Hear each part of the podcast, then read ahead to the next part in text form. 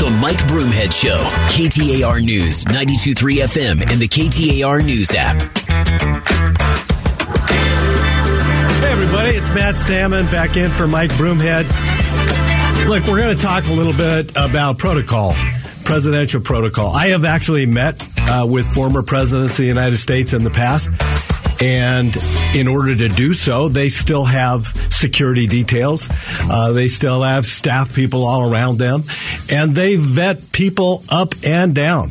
If you want to go and meet with the president, they want to make sure they know exactly what the subject is going to be. Uh, they ask for social security numbers uh, before you go to the meeting so that they know exactly who you are, what you're about, and you are vetted up and down. And that didn't happen, apparently. Uh, last week, a couple of people, wingnuts, uh, were able to get audience with the with the former president of the United States, Donald Trump. Uh, the uh, uh, Kanye West, who is now known as Ye. I'm sorry, I think I said Ye before, but it's pronounced Ye. And another guy named Nick Fuentes, uh, who is who has espoused a lot of very racist and pro uh, white nationalist views. Uh, in fact, on Right Wing Watch, Nick Fuentes says America must become an authoritarian Catholic nation where Jews have no power or influence. Want this country to have Catholic media, Catholic Hollywood, Catholic government. I want this to be a Catholic occupied government, not a Jewish occupied government. And then his other guest, uh, the artist known as Ye, formerly known as Kanye West, he fanned the flames. Uh, he was on uh, Infowars with Alex Jones, the conspiracy theorist, and he said, "quote I like Hitler." Said Mr. West, who now, now goes by the name Ye, adding that Hitler has a lot of redeeming qualities.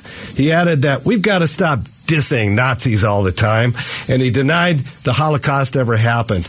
And at another point, Mr. Fuentes voiced, uh, voiced his support for Vladimir Putin of Russia, calling himself very pro Putin and very pro Russia. Ye agree, agreed. I am also. So some of the voices that have uh, spoken up about this are one of the folks that was the first to endorse uh, President Trump in his 2016 election, a former governor of New Jersey, Chris Christie. And this is uh, this is what he said: There is no place for anti-Semitism or white supremacists in the Republican Party, and no place for anyone who gives people like Nick Fuentes the time of day.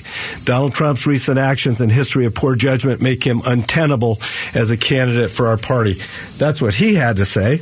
And then uh, President uh, Trump also uh, got a, a, a uh, comment from Morton Klein who's the president of the Zionist Organization of America, which honored Trump with a rare prize on November 13th, recognizing his administration's Israeli policies. And he said, even if he didn't know who Nick Fuentes was, one could easily believe that to be true. But now that he knows, he should say something. And so why hasn't he denounced it after the fact? I want to go back to the first order, though, and that is protocols. I mentioned uh, a little bit earlier that we had a president uh, named Harry Truman that put a placard on his desk that said, The buck stops here. Does the buck stop with the president or the former president, or does it lie with his staff? The fact is that that should have never happened. I want to say this unequivocally. People like Nick Fuentes and Kanye West have no place in Republican politics.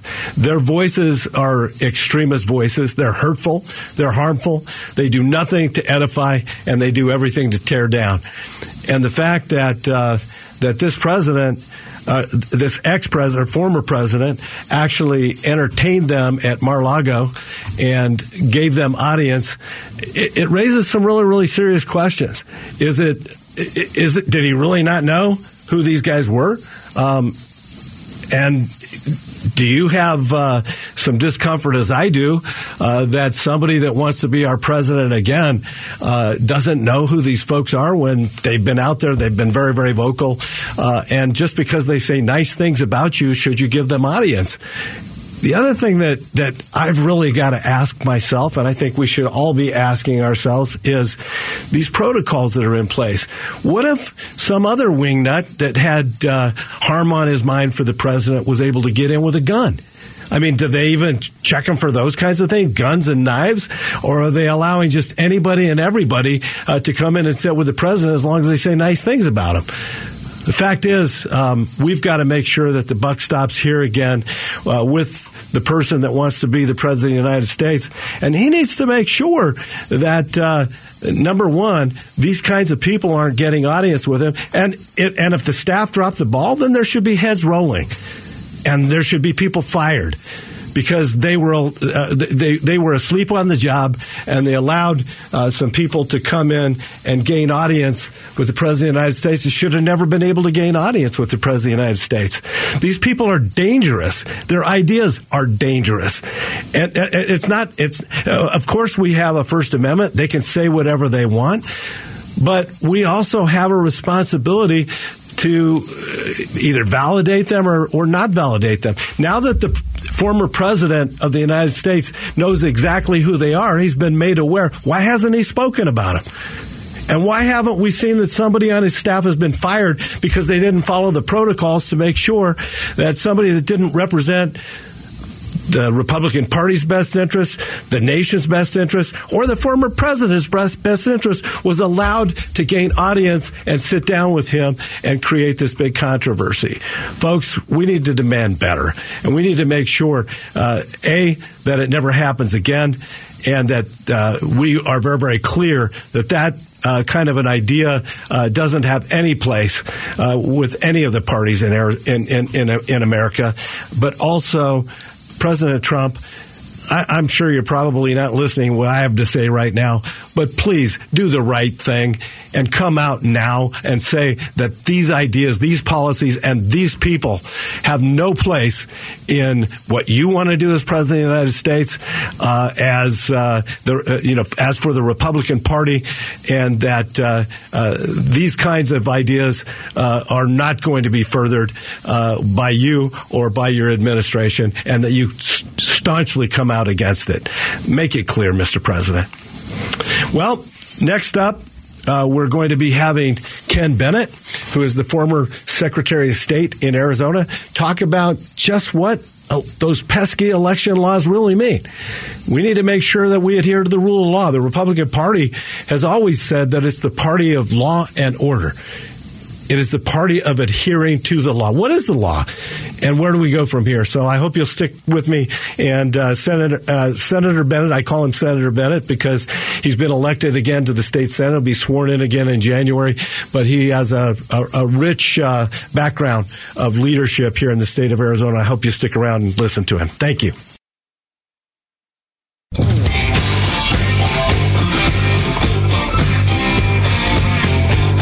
Strong values and strong opinions. The Mike Broomhead Show. KTAR News, 92.3 FM, and the KTAR News app. So, Matt Salmon again in for Mike Broomhead on this wonderful Friday in December. Aren't we lucky to be living in the Valley of the Sun? Uh, I uh, have a really, really great guest on the line with me today. Uh, Ken Bennett uh, from Prescott, Arizona, has been a state senator. Uh, he has been Secretary of State, and he's going to be state senator yet again in January, which I think is really exciting. Uh, Ken probably has forgotten more about the state budget than any of us will ever know. he's one of the smartest guys I know, and also he's a leader that actually believes believes in leading. And uh, Ken, welcome to the show. Thank you, Matt. It's good to be with you. I apologize to your listeners. I'm in the D.C. airport, which you know probably pretty well, and uh, every so often you're going to hear some background noise, but I'm doing the best I can to cover the phone. Well, uh, Ken, I really appreciate you coming on the, the, show. So, Ken, I want to talk to you just a little bit about um, elections. You know a little bit about elections. You've been the Secretary of State. How much flexibility do the counties have uh, when it comes to canvassing elections per the statute? Uh, and uh, the governor and the Secretary of State and the Attorney General and the presiding judge, when they certify, how much flexibility do they actually have in whether or not they certify these elections? They have flexibility as to when they the counties, for example, uh, sixteen six forty two says that the counties shall not may or think about it shall uh, canvass the election no less than six days after the election, no more than twenty, and and so there's not there's flexibility between six and twenty days, but whether or not you can do it is not an option. It's a duty of the county, and it's actually the initial uh, official step that each county has to take to declare that these were the results of an election. And that's when, if somebody wants to challenge uh, that something happened inappropriate or somebody was disfranchised or whatever, you've got to have that official act uh, committed, I guess, by the county board of supervisors to start things off with the canvass. And then after all of those have been sent into the state, uh, within a certain number of days, the Secretary of State the governor and the attorney general have to canvass the results of the candidate elections. And if there are ballot propositions on the ballot, as there were this year, then that's a separate canvass. It actually happens about the same time. And the Chief Justice of the Supreme Court of the state of Arizona is involved in that one. So uh, both the county canvasses and the statewide canvass have to be done. Um, and it's once they have been done that people can file challenges and things like that. Okay, let me go back to that again. So they don't have any flexibility at all as to whether or not they do the canvass and they actually certify Correct. the election. They have no flexibility, uh, and the the correct process uh, for contesting an election, uh, if you want to do it through the judicial process, is to do it after the canvass is done. Yes, that's the canvass, both at the individual 15 counties level by the Board of Supervisors and the statewide canvass by the Secretary, Governor, and Attorney General are the official acts to which you then have uh, an act of government that can be challenged or or whatever in the courts. So one of the other things that prominently happened during my campaign over the last year uh, across Arizona is I heard a lot of uh, people in various campaigns saying that if they were elected, they would decertify the election from 2020. Is that even possible? No. Short In- answer, no. In a nutshell, no, it's not. There's nothing uh, in the Constitution, either in the U.S. Constitution, the Arizona Constitution. There is no statutory provision for actually decertifying an election, right? Correct. Now, people will argue, well, the the uh, state legislators are given plenary power uh, per the U.S. Constitution to oversee elections and things like that. But once an election has occurred, uh, especially two years previously, there is no provision, state constitution, U.S. or whatever, to go back and undo it. Uh, we, we have to get elections right. Uh, there's obviously a lot of work to do in in doing elections better in Arizona, um, but we follow the law. And if somebody feels that the law was not followed, then after the canvass, either at the county level or at the statewide level, then you bring those uh, questions into the courts, and the courts will decide. But You know- going back and un- uncertifying the 2020 election is not an option. It's not an option because it's not even possible. And so those people that were making those statements were very ignorant about what the actual Constitution and the law provides for, or they're actually uh, flat out lying to people, uh, telling them they were going to do something that, they, that there was no way they could do. I think I think a lot of them were raising money, Matt, I- I- on the I- hope on the hope that they were giving people that you could do something like that, which is not correct. Yeah. Well, Ken, you know, uh, back in uh, 2001, uh, when Bush uh, actually ended up winning the election uh, by uh, going to the Supreme Court ultimately, and it, it all kind of hung on, excuse the pun, that hanging Chad out of Florida. And uh, and the and that is the proper way.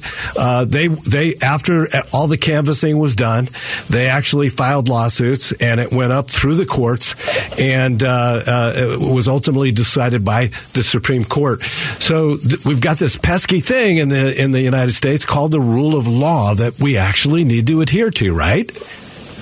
Exactly, and Republicans are. You know, best known between the two parties of constantly reminding people that uh, we are governed by the rule of law, not who, you know, what personality happens to be in what political office at any given time. Uh, and yet, it's been some of our Republican friends that have uh, uh, postulated that we can somehow set the, the rule of law aside and just do what we want to do to overturn an election from two years ago. Well, Ken, I'm out of time. It's an honor and a thrill, and Godspeed uh, in January when you get well, sworn we'll in. I'm expecting great things. Bill my first bill will be about making elections better, more transparent, trackable, and publicly verified in Arizona so that people can have confidence in our election. There's That's nobody that, un- that understands it better than you, and so Godspeed. Thanks, Ken. Thank you, Matt. Thank T- you. Take care. And uh, Next up, I hope you'll stick with us because we have a really, really great guest, uh, Senator Kyrsten Sinema. She's been called by the um, current minority leader, Mitch McConnell, a force of nature. Uh, when I was a U.S. congressman this last time around, my congressional district uh, was right abutting hers. Uh, and uh, I was congressional district five. She was congressional district nine. We were right next to each other. We split Mesa and Chandler. And I, I've got to tell you, I had a great working relationship with her. Uh, we did a lot of town hall meetings together. We did a lot of uh, work with veterans uh, together. Uh, I'm excited to have her on the show. She's a straight talker. She's done exactly what she said she was going to do, and I hope you'll stick around and listen to Kyrsten Sinema, our senator, senior senator from Arizona, in the next segment. Thank you.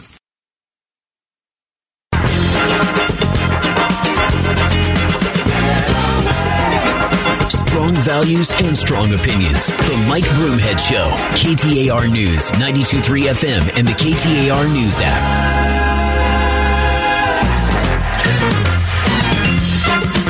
Hey, this is Matt Salmon in for Mike Broomhead.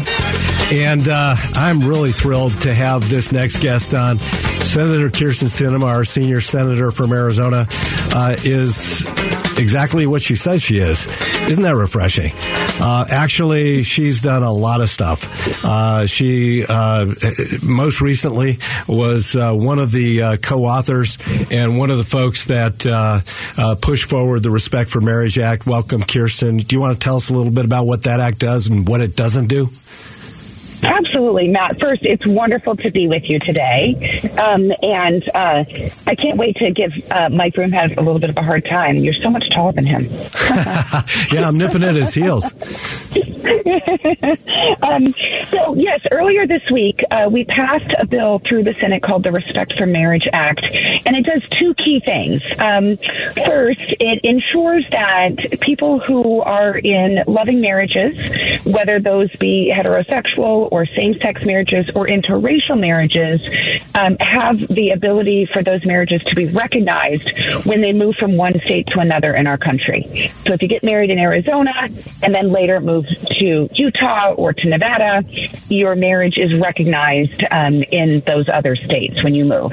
Um, so that's the first thing the bill does. It's really important because it gives uh, peace of mind and security to families so that they know that they can take care of each other and take care of their kids no matter which part of the country they live in. The second thing that the bill does is create um, some really important um, protections around religious liberty and religious freedoms. And it ensures that no religious organization or religious educational institution or nonprofit, um, it ensures that they don't have to participate or condone or engage in any kind of same sex marriage that they don't support.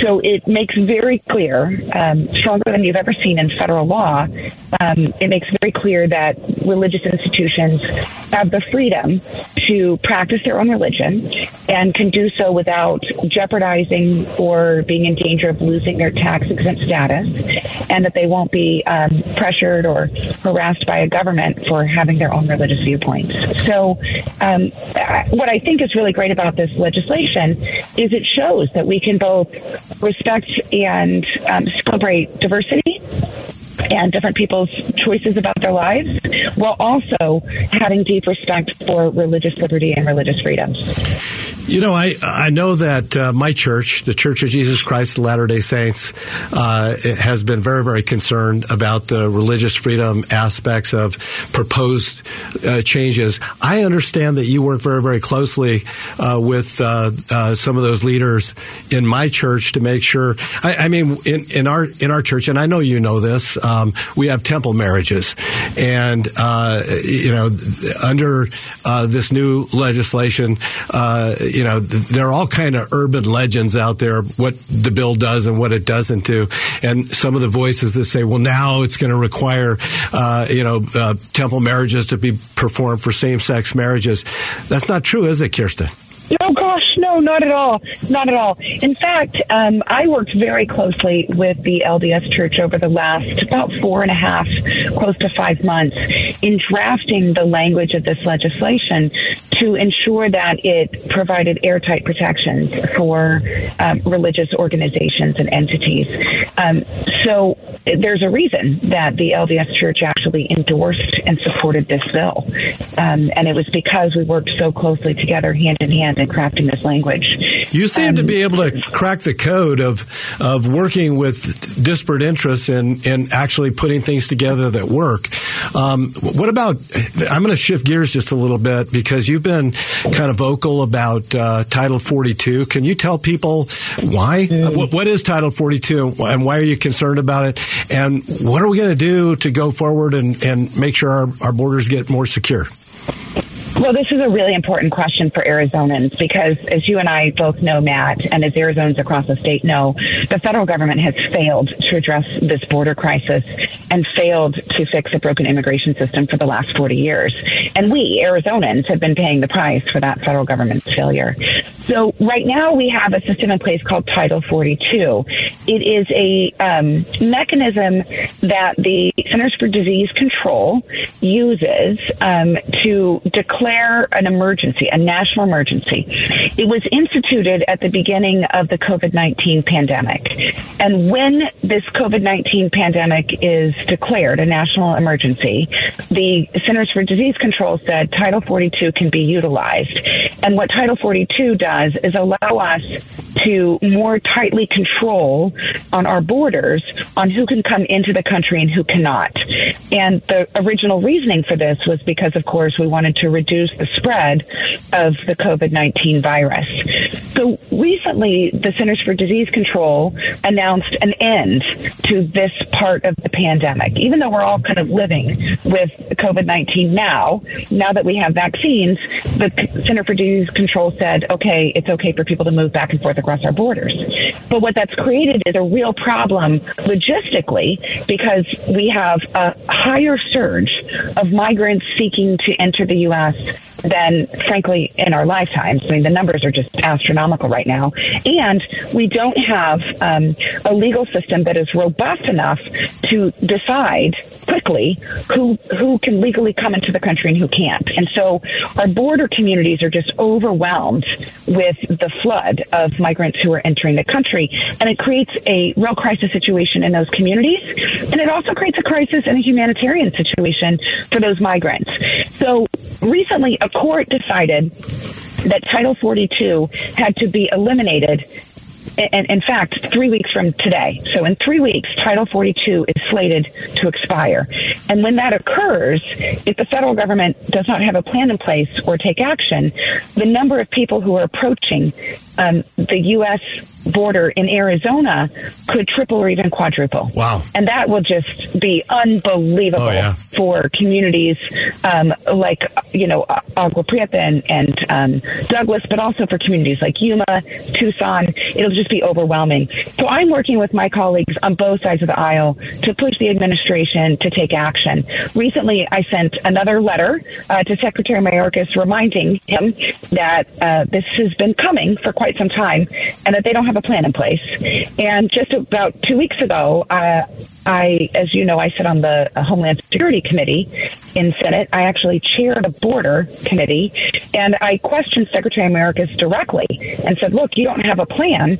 This is going to be overwhelming for Arizona, and you've got to take action to fix this." So I'm pushing really hard to hold the uh, the administration accountable, and I'm working with my colleagues in the Senate to try and find uh, both short and long term solutions to this crisis. Well, Senator Sinema, thank you so much for your time. We, have run out, but I, I, just want to say something on behalf of all Arizonans. Thanks for actually being a political leader that keeps their word. Thank you for fighting for the things that you said you would fight for, and and I know that you take a lot of heat uh, from some folks uh, because y- you didn't say things with a wink and a nod, but you actually do what you said you're going to do, and and so now people are upset with that. I actually find it refreshing, and, and thank you.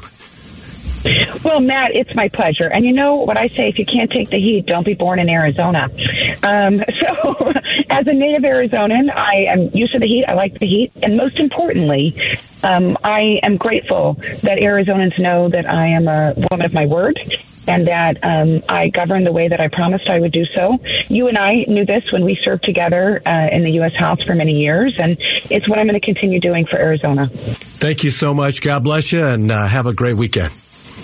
Awesome. You too. Thanks so much, Matt. All right. Uh, so next up, we're going to be talking to Andy Biggs. Andy challenged uh, the Speaker of the House, uh, or challenged uh, Kevin McCarthy for the Speaker of the House.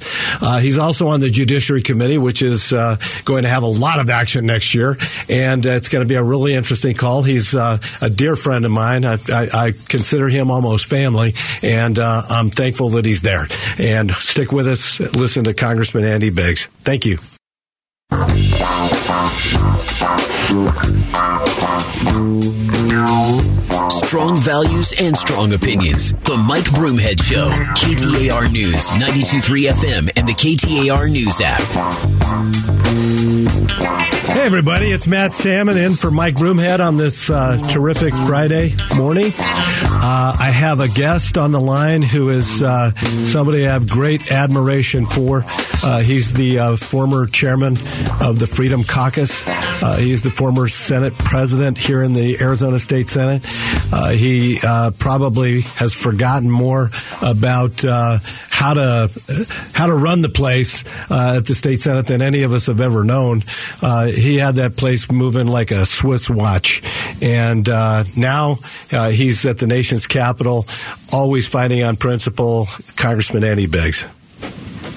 Oh, Matt, good to be with you, and I, I got to introduce you as the former uh, founder of the Freedom Caucus and and uh, former great congresswoman from my own district. So it's good to be with you, Matt. Well, it's great to have you, Andy. I want to talk a little bit about uh, upcoming uh, election for leadership.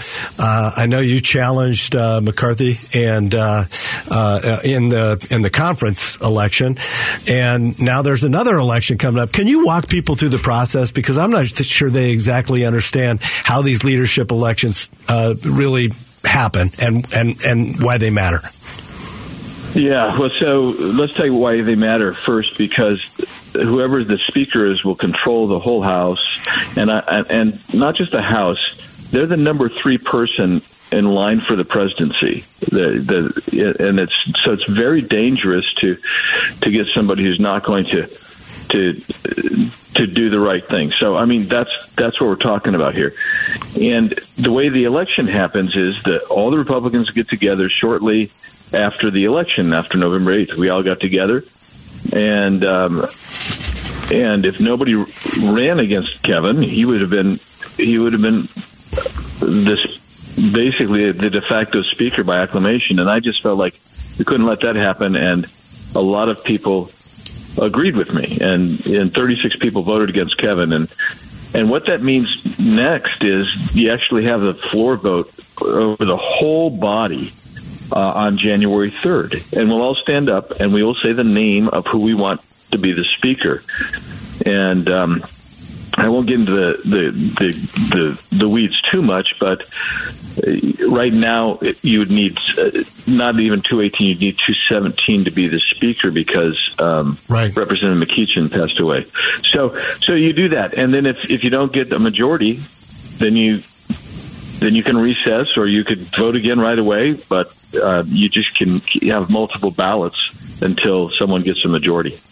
So. Uh, Andy, when I was uh, in Congress, uh, three of us actually went in to talk to current speaker at that time, John Boehner.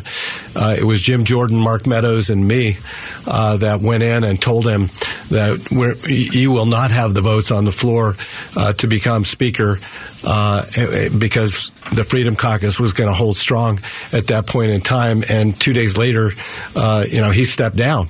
Uh, also, yeah. uh, when he stepped down, uh, Kevin McCarthy at that time uh, was really slotted to become the speaker, um, and the Freedom Caucus got involved again and, and said, no, we're, we're, we're not going to vote for him. And uh, as a compromise, that's how we got Paul Ryan. So those uh, opportunities to at least try to influence who the speaker is, or at least get certain concessions out of them, uh, you know, for how they're going to run the House. Uh, th- that's the only opportunity you get, right? That is, that is it, and and um, one of the problems that that's happened under Pelosi is is met. They they took away effectively the the right to vacate the chair, which means to hold the speaker accountable and remove them from their speakership. They've basically done away with that, and um, uh, Kevin McCarthy's allies um, basically made it even harder to hold the speaker accountable uh, last week in a rules vote. And Kevin just does not want to be held accountable in any way, shape, or form, and that's bad for the country. That's bad for this institution. So, um, you know, you, you you've seen it up close and personal. Uh, Kevin is now starting to realize he doesn't have the votes, but he's not he's not going quietly. He says he'll will have he's going to be the speaker no matter how many ballots it takes for him to get there. That's his argument, you know. So well, that that could be painful. Well, let's move on to the next uh, yeah. issue. You're on the Judiciary Committee, and uh, I'm, I'm understanding there's going to be a lot of fur flying after uh, January in that committee. I mean, you've got uh, Anthony Fauci and gain of function, uh, and some of the things that he was involved in. You got Hunter Biden's laptop. Um, you've got a whole bunch of things, Andy. What what can we expect? Okay, so um, we've already been working on uh, setting this up. There's been uh, um, a, a, a report that we put out that's over a thousand pages long about the weaponization of DOJ, and it ties right in with Hunter Biden mm. uh, and Hunter Biden's conduct in the Biden uh, family, which is seems to be a criminal enterprise. Uh, it may be, um, and so so that we're going to be going there. Uh, we've got whistleblowers. We've had over two dozen whistleblowers come to us from those agencies, and a lot of them deal specifically with with the Biden family because the agency's been weaponized to protect the Biden family, go after Trump or or any other conservative, and and, and so you see this incredible disparate treatment uh, of the use of the power uh, an abuse of power. So that's going to happen there. And the oversight committee, I'm on the oversight committee too. That's where we're going after Hunter Biden and deliberately um, this administration changed um, a policy that was in place under Obama and Trump, and that was for these um, uh, when you have misconduct in bank accounts, they have to report to the U.S. Treasury. Well, those reports have always been. Andy, I just got about thirty seconds left, so I'm sorry. Let's. Okay. Yeah, go ahead. Yeah, we're going to get that. We're going to we're going to we're going to go after that and show uh, all of the financial dealings of Hunter Biden and, and and Joe Biden, and you'll see that there's a def- direct criminal conspiracy going on. Well, Andy, I, I am so thrilled that you're there. Uh, I couldn't have uh, hoped for anybody better to uh, follow me. Uh, I was the chairman of your campaign when you ran, uh, and I'm thrilled you're there, and God bless you.